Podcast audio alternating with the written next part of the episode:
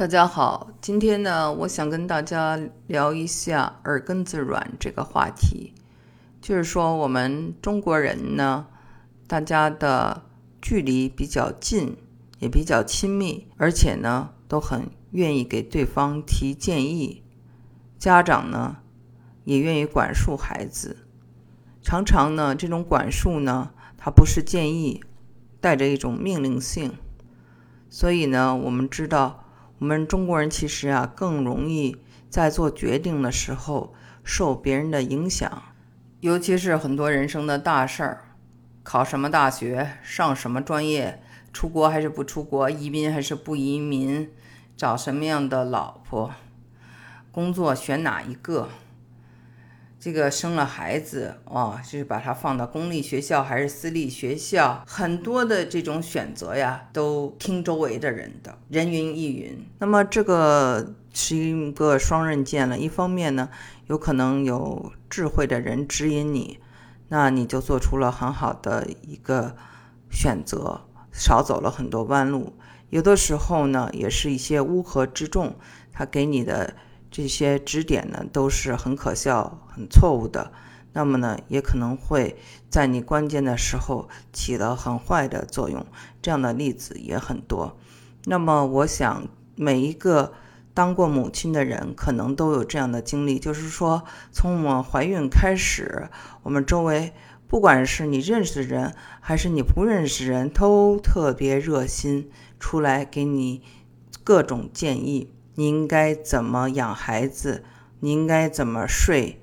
你应该怎么样？他们呢，还真不见外，真不把自己当外人。我呢，就记得，只要一到这个小区里去散步，阿姨也好，老头老太太也好，都是陌生人，都很关心你啊，说啊，这肚子像个男孩啊，这个肚子像个女孩啊。这肚子有七个月了吧，双胞胎吧，然后就开始发表他们的各种言论。这个呢，我们大家都很熟悉了。最近呢，我又重新看了一下这个杨澜啊，在很多年前采访马斯克，大概是二零一五年时候。这个节目呢非常有意思，就是杨澜和马斯克的对话呢，就折射出一种是创造性思维，一种是中规中矩的思维的一个对话。我给大家举个例子，比如说杨澜就觉得，一方面这个特斯拉在开发这种电动车，为了保护这个环境，对吧？地球的环境，那你保护地球的环境，你干嘛又要让大家去这个火星呢？他就觉得这两个之间是矛盾的，那么在这个马斯克看来，这根本就不矛盾啊。嗯，你保护这个我们现在的星球，就不能去探索其他的星球吗？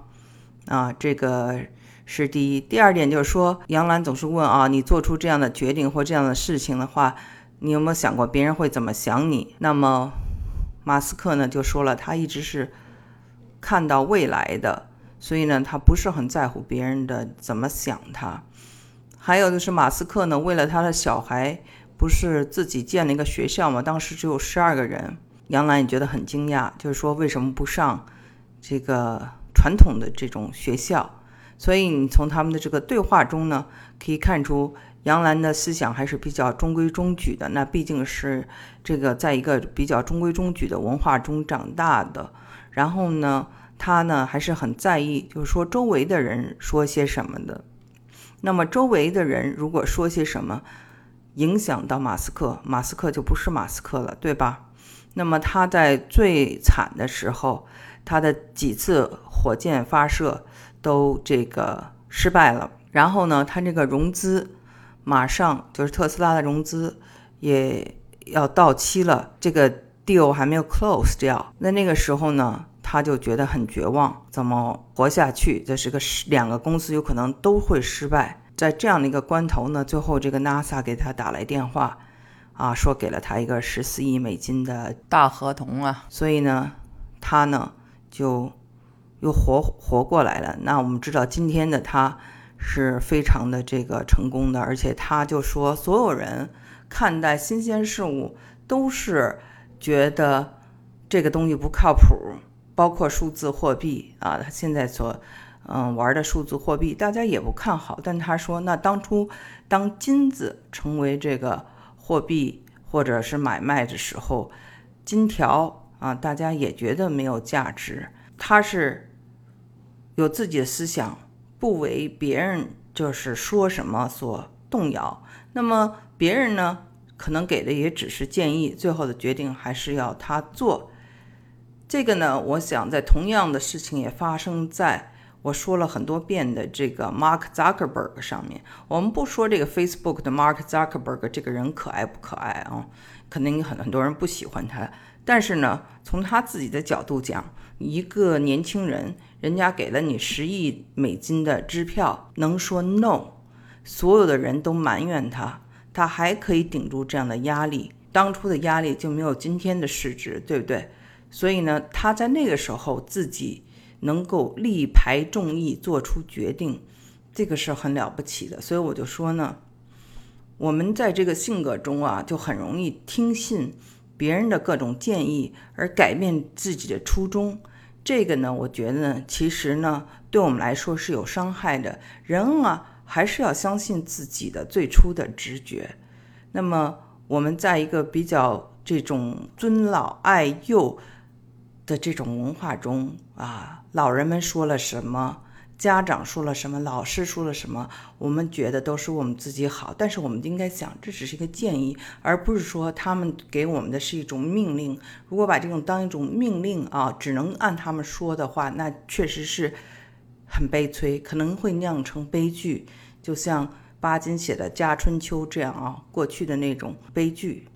现在呢，早就不是那个时代了。年轻人他明明是一个比较先进的生产力的代表，所以呢，在听取别人的这个建议的时候，就像呢，你在一个大海上航行，有了一个坐标，但却不应该成为这个指路灯。别人的意见就是你的指路灯。我觉得指路灯还应该是你自己。你自己发现你自己的方向。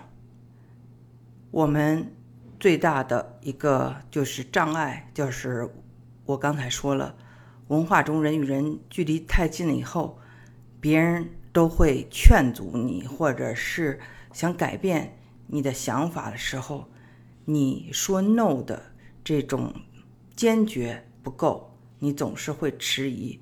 因为呢，你怕人们说你一意孤行，因为在这个文化里头，一意孤行呢就是非常的暴君式的一种做法。大家都希望能够更加民主的听取其他人的意见。那我想说的呢，其实是一个度，听从自己的内心，其实啊错不到哪儿去。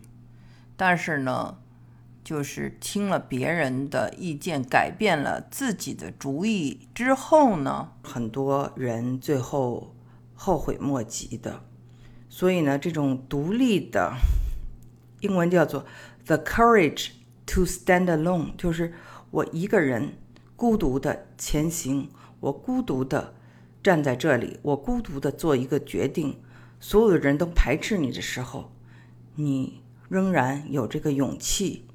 这个是很了不起的，这也就是为什么我觉得有的时候我们需要独处，我们需要有做一些这种冥想。为什么？你看啊，古代中国古代有这些隐士，还有一些修行人，他会闭关，其实就是让自己的脑子清醒，更接近自己的内心，更接近自己的直觉，更接近大自然的规律。好，今天我的节目就做到这里，谢谢。